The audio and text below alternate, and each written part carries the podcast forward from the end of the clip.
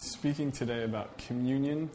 We have not done communion during our Sunday morning services. Usually we do a separate time, Sunday nights, the first of the month, but we're going to start doing it during the service for a number of reasons. Uh, the first is just that there wasn't a lot of people that were able to come when we actually did it on Sunday nights because um, all of you are very busy.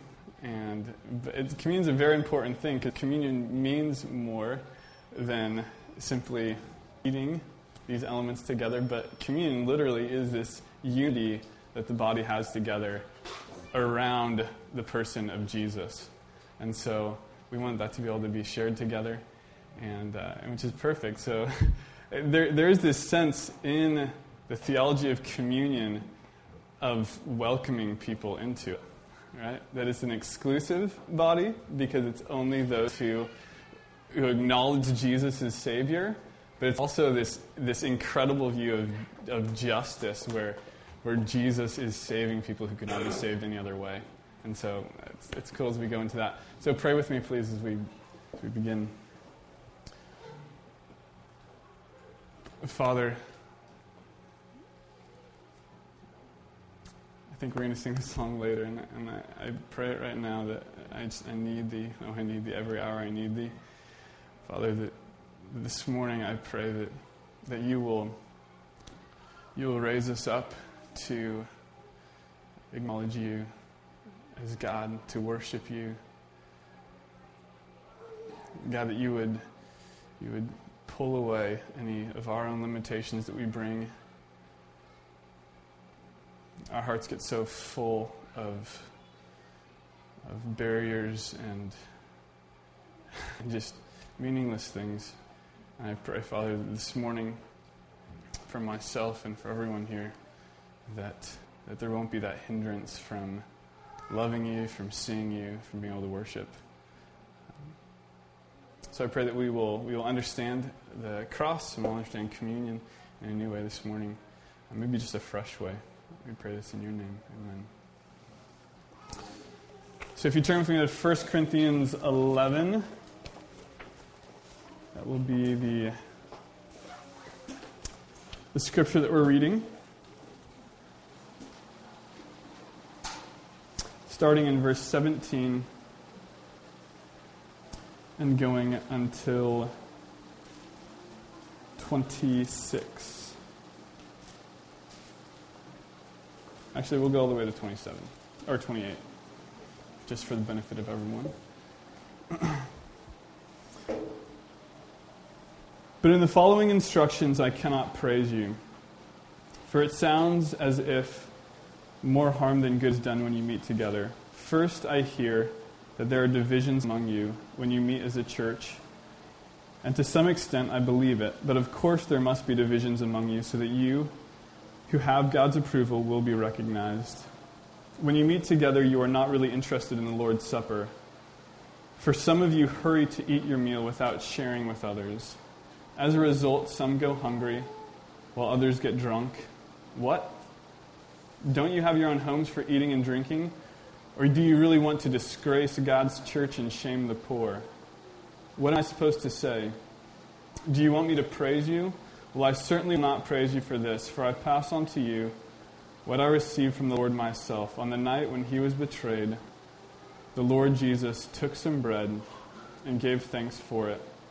Then he broke it into pieces, saying, This is my body which is given for you. Do this in remembrance of me. In the same way, he took the cup of wine after supper, saying, This cup is the new covenant between God and his people. An agreement confirmed with my blood. Do this to remember me as often as you drink it. For every time you eat this bread and drink this cup, you are announcing the Lord's death until he comes again. So anyone who eats this bread or drinks this cup of the Lord unworthily is guilty of sinning against the body and the blood of the Lord. That is why you should examine yourself before eating the bread and drinking the cup. We'll just finish this out. For if you eat the bread or drink the cup without honoring the body of Christ, you are eating and drinking God's judgment upon yourself. That is why many of you are weak and sick, and some have even died. So, communion, a very uh, very common, even expected thing when you come to church. Um, I'm going to be reading a couple quotes to you today from A.W. Tozer. He has a book called Radical Cross, and it was beautiful as I, as I went through it. There's this clear distinction between the cross and communion that, that we have to see together, obviously, with his, blood, with his, his body and his blood. Uh, the cross seems like it's, uh, it's yoked inseparably, but I think we forget what the cross is. In A.W. book, A.W. Tozer's book, he said, uh, we're more, it's more common to see people wear the cross when it used to be that the cross wore people, right? And that's, it's really this transition that we have is we're very comfortable bearing the image of the cross, but we forget that it was despised because it wore people, right?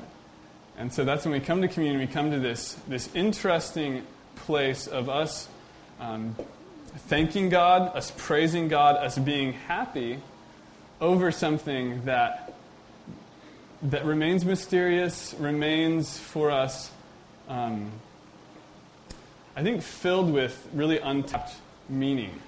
And this is what A.W. Tozer says, and I really appreciate this. He says, If we would know the power of truth, truth, we must emphasize it. Creedal truth, and that meaning, you know, if you re- re- recite a creed, that being, I believe in the Father, Almighty Maker of heaven and earth, and Jesus Christ, His only Son, right? And then the Holy Spirit, and all these different components that make up what your conviction is. He says, Creedal truth is a coal lying inert in the depths of the earth, waiting to be released. Dig it out, shovel it, into the combustion chambers of some huge engine, and the mighty energy that lay asleep for centuries will create light and heat and cause the machinery of a great factory to surge into productive action. The theory of coal never turned a wheel nor warmed a heart. Power must be released for it to be made effective. And that, that is the same thing with communion, right? That we need to unearth it again and find what is the power that we are giving God thanks for in communion. That literally, it is this thing that the theory of communion, the theology of communion, will have no impact on our lives unless we really come to see it truly and acknowledge what God's doing in it. Um, so I'm, I'll just give you a, some pictures of what you might often, words and pictures of what you might often think of or see or uh, visualize when, when you come to communion at a church. You might imagine men in flowing robes doing some kung fu over a glass of wine, and, and all of a sudden they just, you know, it's holy water, right? That, wh- where did that come from? Right? Or you might be familiar with other names like sacraments or Eucharist. Um, what do those mean, right? As we as we've built up this this theology, this theory of communion, um, and and I'll read to you in the Book of Common Prayer, and it's interesting, and I don't, I don't say any of this to belittle it, because honestly, I love tradition. I, I go into big cathedrals, and I'm filled with this sense of awe. Like, I, I really admire the beauty of tradition. But we have to point out also the silliness when it hinders us from seeing the seriousness of what it actually is. So the Book of Common Prayer says this. So many as intend to be partakers of the Holy Communion shall signify their names to the curate or the pastor at least sometime the day before, which you didn't have to do, you didn't know. It's okay. And if any of those be an open and notorious evil liver, or have done any wrong to his neighbor by word or deed, so that the congregation be thereby offended, the curate, having knowledge thereof, shall call him and advertise him. That means tell the whole congregation that in any wise he presume not to come to the Lord's table until he hath openly declared himself to have truly repented and amended his formerly naughty life, that the congregation may thereby be satisfied which before were offended. I'm sorry if you didn't follow that. It's, it's Old English, it's the Book of Common Prayer, Anglican Church. But so this is, this is, this is our, the history of communion, right? As this was written and it has been practiced. And what they do is literally every time they come to communion, the people the day before have to write their names in so they can actually take it. And then they'll come, and the, the bishop or the curate or, or whoever is administering the sacrament will then uh, recite long portions of Scripture. This includes reciting the Lord's Prayer, the Ten Commandments, and the Ten Commandments so you'd know if you did anything wrong. Right? And so then, if you lived, as this says, naughty, then you could repent of that and take communion.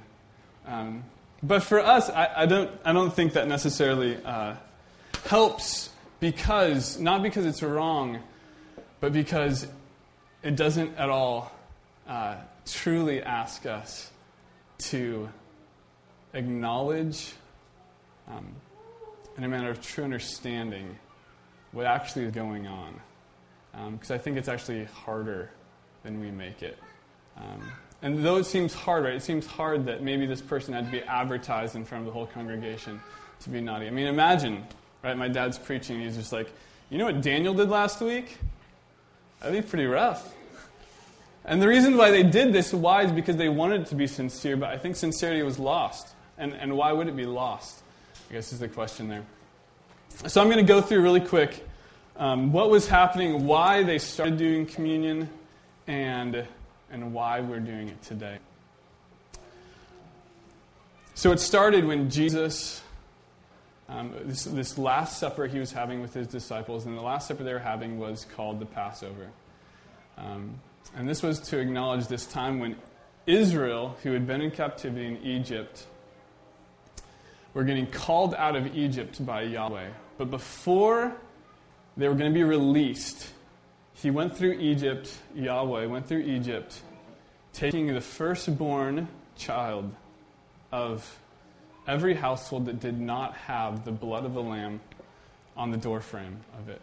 And, and I think this, this this is hard things, and this will help us enter this deeper level of communion.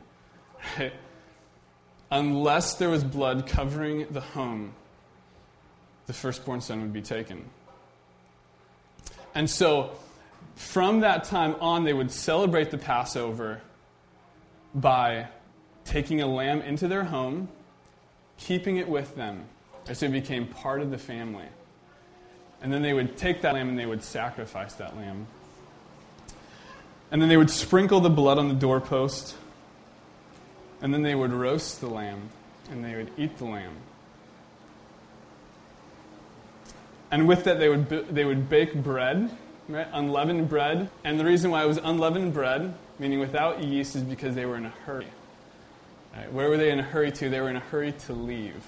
Right? And so they'd, they'd stay dressed. They'd, they'd dress up in all their journeying clothes, and so they'd be ready to leave.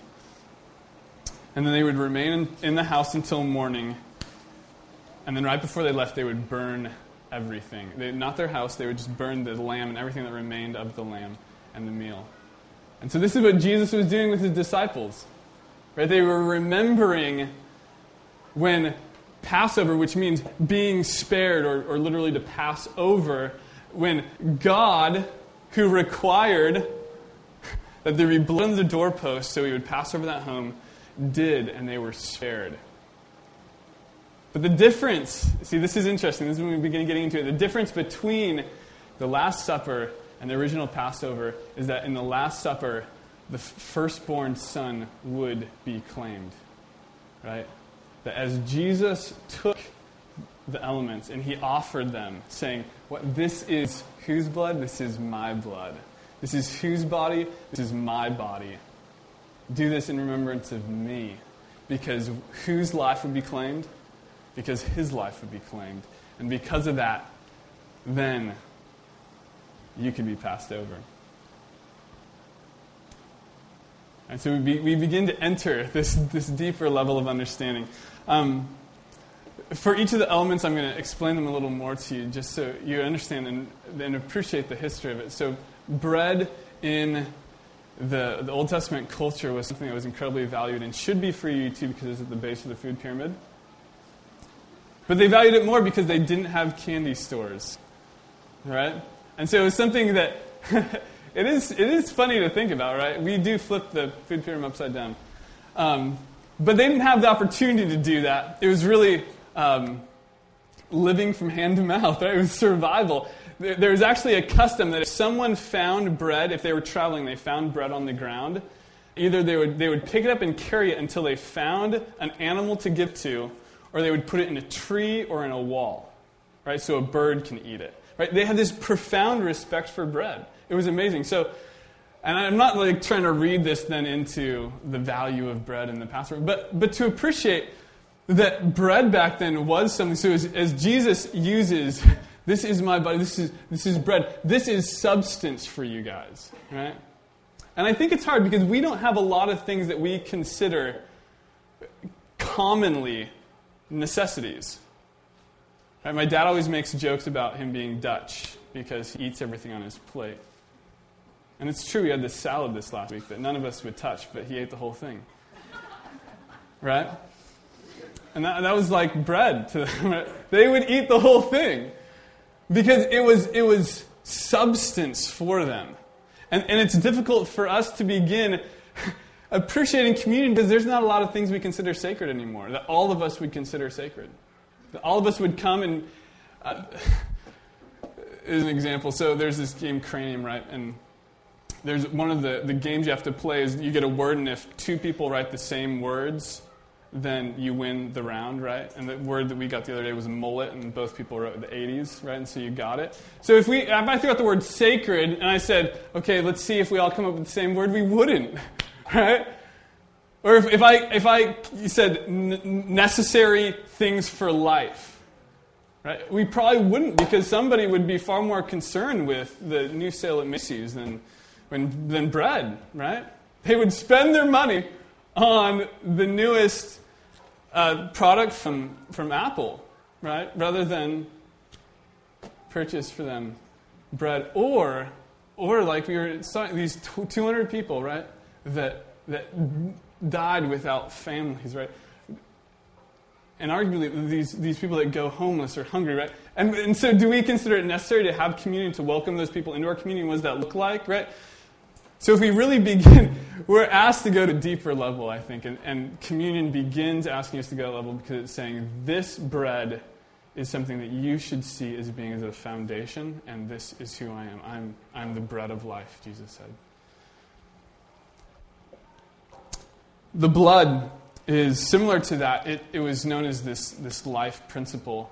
And it wasn't simply human blood, it was actually, they considered vegetables having blood and grape right? The juice from the grape being like the blood of the grape. And it was simply this life principle that filled living things.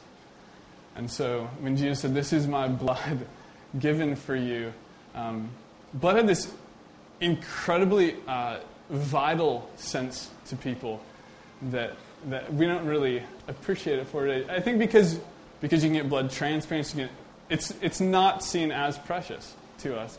Because why? I think because we fall back so often on, well, if this happens, then I can just do this.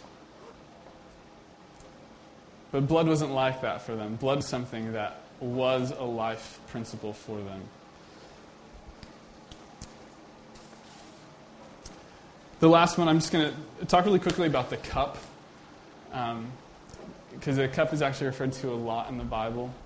And, and especially, we notice the cup when Jesus is in the Garden of Gethsemane. And what does he say? He says, If possible, would you, Father, take this cup from me? And we have a terrible misunderstanding of the cup in, in pop culture because of the Holy Grail, right? So, like what you seek, right? With coconut shells and riding through the desert, right? That's uh, Monty Python, the Holy Grail, right? Or, or Indiana Jones, right? and this seeking of the cup, or the Da Vinci Code. Right? We, we create, and I want you guys to keep this picture in you because we fail to see the deeper levels of communion because we go to our deepest level and we think God will satisfy our deepest level of need, not realizing He exposes a deeper level of need than that.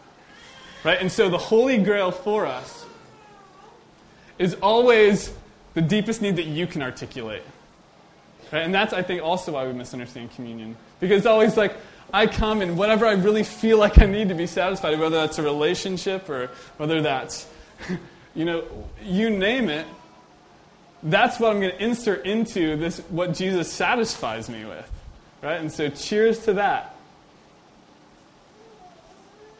But that's also, there's a deeper level that it needs to be exposed for us really to appreciate communion. And this is what Jesus is communicating with the cup. He says, This is my blood, which confirms the covenant between God and his people. It is poured out as a sacrifice for the forgiveness of many sins. And that's the exciting thing about the blood of Christ is it's confirming a new covenant by which our sins can be forgiven and we can just we can be in literally communion with God. Um, so both, I guess, both in the physical sense and in the spiritual sense, we find something that's that's wonderful and terrific in communion. The first is literally the physicality of it that's beautiful to us. We live in a wild and wonderful world where, where some people have gag reflex when they eat oysters, and some people just eat them down. Right? And it's this sense of, of feeling, right, that we come to when we come to communion. I hold the bread now, and I, I drink the grape juice because I'm remembering something, right? It's, it's helping me, it's tangible. It helps me in that way. In the same way, right, that if you sit down with an engaged couple like Mike and Kaylee, they'll be holding hands the whole time, right? Why? Because holding something helps, right? It helps identify something, right? We're together. Right? And so as we take communion, is this physical sense of I'm, I'm approaching the table, I'm, I'm taking the bread, I'm acknowledging something with it. But then it goes further in the spiritual sense, and, and we'll begin to see this and the difficulties with it as we see Jesus begin presenting himself as the bread and the wine. In John 6, he feeds the 5,000, and this, the whole chapter really is explaining communion to us. He feeds the 5,000, and because of that, what do they do? Try to force him to be king. Why? You can satisfy our needs, right? If you can give us bread, then we don't need anything else. I mean, you just hang out and give us bread, and then we'll be satisfied, right? This is utopia. Right? So they want to make him king. And this is what he tells them. He says, You want to be with me because I fed you, but you don't understand. Don't be so concerned with perishable things like food. Right? So he's taken him to a deeper level. He says, True bread of God is the one who comes down from heaven and gives life to the world. And what do they say? They say, Sir, give us this bread. Deal. Where do I sign? I, you're not just going to give us bread, you're going to give us eternal bread. That's great. Bread and eternal life? That's wonderful. Right? Be our king. But they weren't in for what he was going to tell them. He says, I am the bread of life. He goes on to say, Then if you eat my flesh and drink my blood, then you will share with me. And you know what they respond to him? They respond, You are crazy. You are Joseph's son. Right? We know where you came from.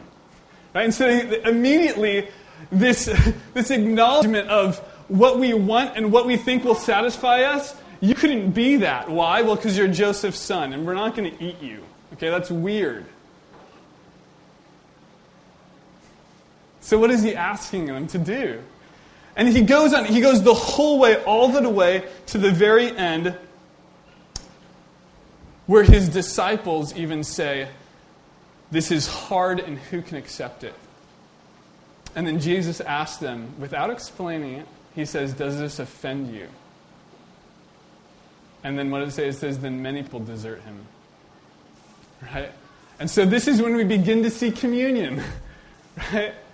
as not an easy thing. Why? Because it's not exposing what you already know, it's exposing something you don't know, it's exposing a deeper need than what you actually know. Right? And so, this is the hard thing about the cross and where it unites us in communion is that the cross, which Jesus died on, isn't a cross that he, he see, when he died alone, and then he offers it to us. He offers it to us. Why? So we can join him on the cross and effectually die ourselves. And so when we go to the communion table, what we're saying is, I want to die at a deeper level. Right? Because you're exposing a deeper level than, than I've been able to expose myself. I thought you were just going to satisfy this need. But then when I came to communion, I came to the cross, you started exposing something that I didn't even know was there. And that's, that is communion. Right? And I think this is silly, you can laugh, but, but really, right, Uh, I think our modern view of communion is something like Twilight. Right? That's funny. But it is, right? You're a vampire and you have this insatiable bloodlust.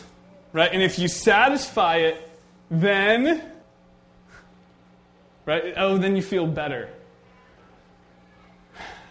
Right? And so, so that is, is, that is how we function now. We're like, I just have this need and this desire, and if I just satisfy it, then, then I'll be all better. And so there's this, I've never seen the movie, but I was explained it. And I guess there's this like weird relationship where like he needs her and she needs him, and but he's like holding back, and right. But that's how we view communion, right? Really, this is how we view communion. We're like, well, I know I need it, and so I'm going to go up and like take it, and then I'll just be better. right? And the reason why communion isn't asking us to be at that twilight level is because what teeny boppers think will satisfy them is not what really satisfy them. It's the truth. Really, we, we want that. We think that is what will satisfy us. Is, is this like this weird, mysterious desire that eventually, if I satisfy it, and then Jesus will satisfy. That's what communion is. Jesus is satisfying this, and then, and then I'm, I'm just satisfied for life. Right? Sign me up. But then Jesus starts speaking in a way that separates people, that makes people uncomfortable, that makes people desert him because it's a deeper level. Right? We, we can't stay at this, this Hollywood level of, of beauty and, and appeasement and self desire. What is Jesus doing? A.W. Tozer writes to this. He says, The cross cuts into our lives where it hurts worst, sparing neither us nor our carefully cultivated reputations it defeats us and brings our selfish lives to an end. This is what communion does. If we should suddenly be revealed to those around us on the outside, as Almighty God sees us within our souls, we would become the most embarrassed people in the world. And that, that is what, sorry for keeping using this analogy, but that is what Twilight misses, right? Is exposure. No one's exposed in Twilight, right? And that's what we want. We think, we, we really, I think, I think we have the cross, we have to come to the cross and realize it's presenting a different salvation than what we, what we want. Right? It's because it's, it exposes us. Where, where what we can easily represent is what we desire, but the cross is saying, no, that's not what you need. So if we are exposed, it says, if that should happen, we would be revealed as people barely able to stand, people in rags, some too dirty to be decent, some with great open sores. Do we think that we are actually keeping our spiritual poverty a secret? That God doesn't know us better than we know ourselves? But we will not tell Him. And we disguise our poverty of spirit and hide our inward state in order to preserve our reputation. You can't preserve your reputation if you come to communion. We also want to keep some authority for ourselves. We cannot agree that the final key to our lives should be turned over to Jesus Christ. Brethren, we want to have dual controls. Let the Lord run it, but keep a hand on the controls just in case the Lord should fail. So we talk a lot about deeper life and spiritual victory and become dead to ourselves. But we stay very busy rescuing ourselves from the cross. And I think that's commonly why we miss out on communion. That part of ourselves that we rescue from the cross may be the, the very little part of us, but it is, it is likely to be the seat of our spiritual troubles and our defeats.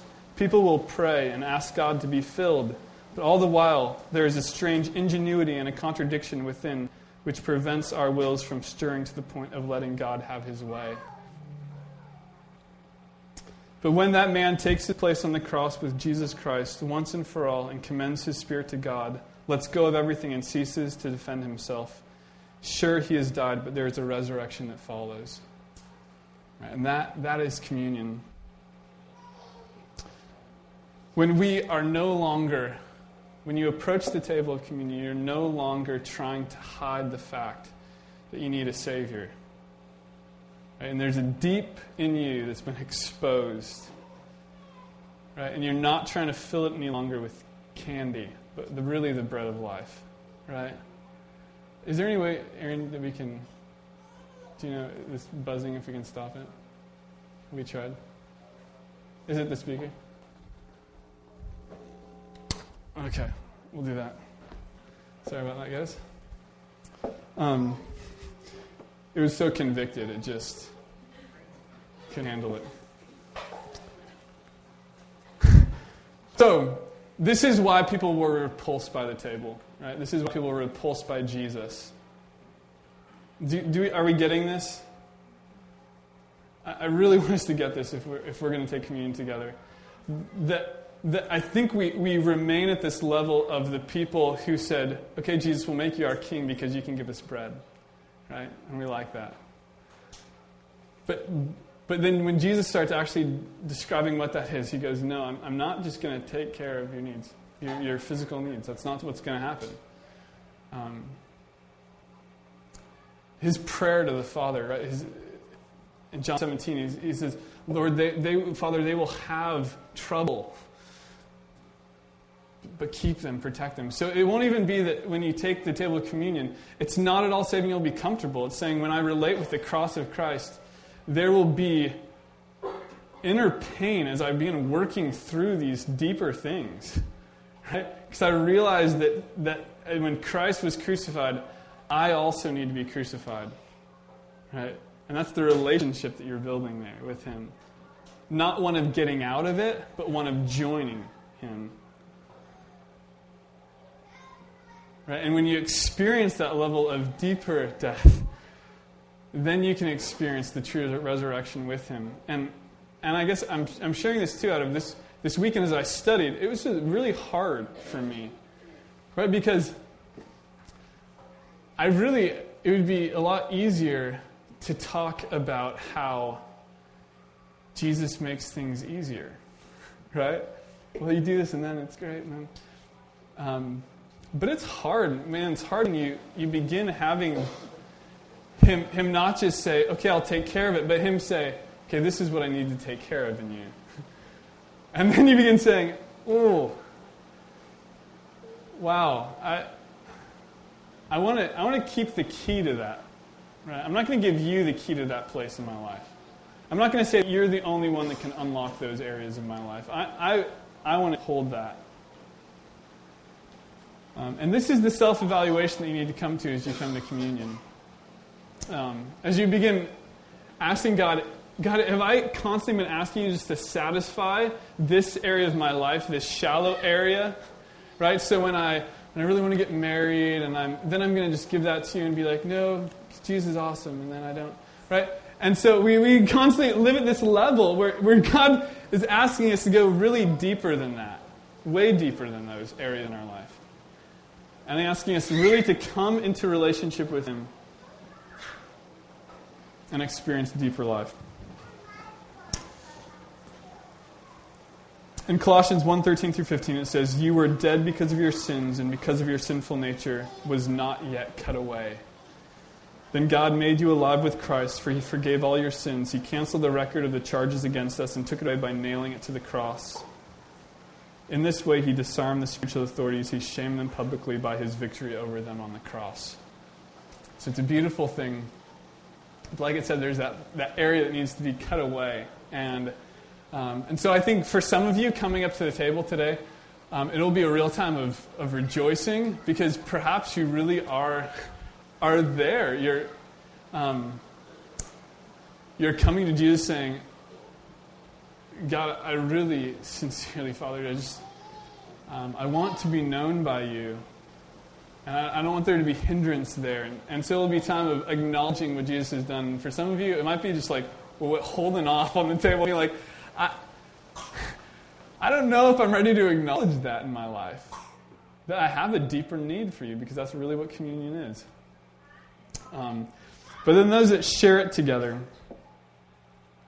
um, then that's where the communion of the saints really, saints really begins. Is that we have this great cloud of witnesses that um, that saw Jesus so worthy of throwing off everything that entangled, right, and pursuing Him alone. Um, and so I will just welcome you guys to come up. Um, we're going to play a few songs, and then in the last song, uh, my mom and dad are going to come up and, and hold the, the, bread and the water, the bread and the juice, and um, and then you'll come up and just there won't be any like waving over you or splashing you or anything. It'll just be you take the bread and you, you dip it in the, the juice, and it's simply this acknowledgement of, Jesus, I have a a deeper need that's only satisfied me. You only save me, God. I can't save myself. And so to acknowledge that and acknowledge that together.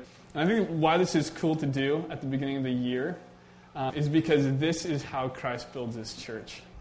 Right? It's people that are together acknowledging that Jesus, you alone save at that deeper level. We can do a lot of things as a community together, right? We can, we can provide housing, we can, we can give food, right? offer clothing. Um, all these things, seek justice of others. Um, and so a lot of people ask, well, if we can do that, if we can successfully do that, why do we need Jesus? And I think it's because they're, they're mating at this, this expectation that Jesus is just going to fill their pantries. That's not what it is. Um, so, for those that acknowledge Jesus as Savior, He builds His church there. And, uh, and so, let's share this together. And uh, and really worship, because that's the beginning of it. So I'll pray for us and then we can take communion later.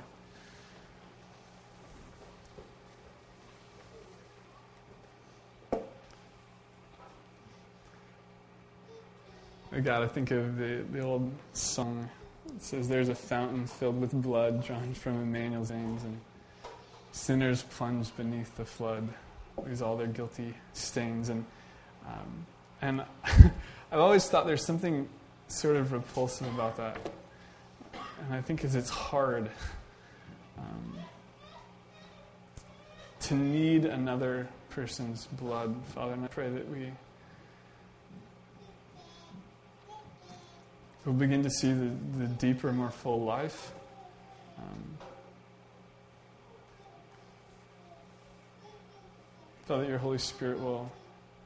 Um, will bring to life these words, that it won't be merely repulsive or it won't, many won't scatter from hearing the scary news that, that in their deepest life is where they need Jesus. It's not where they need to stay hidden.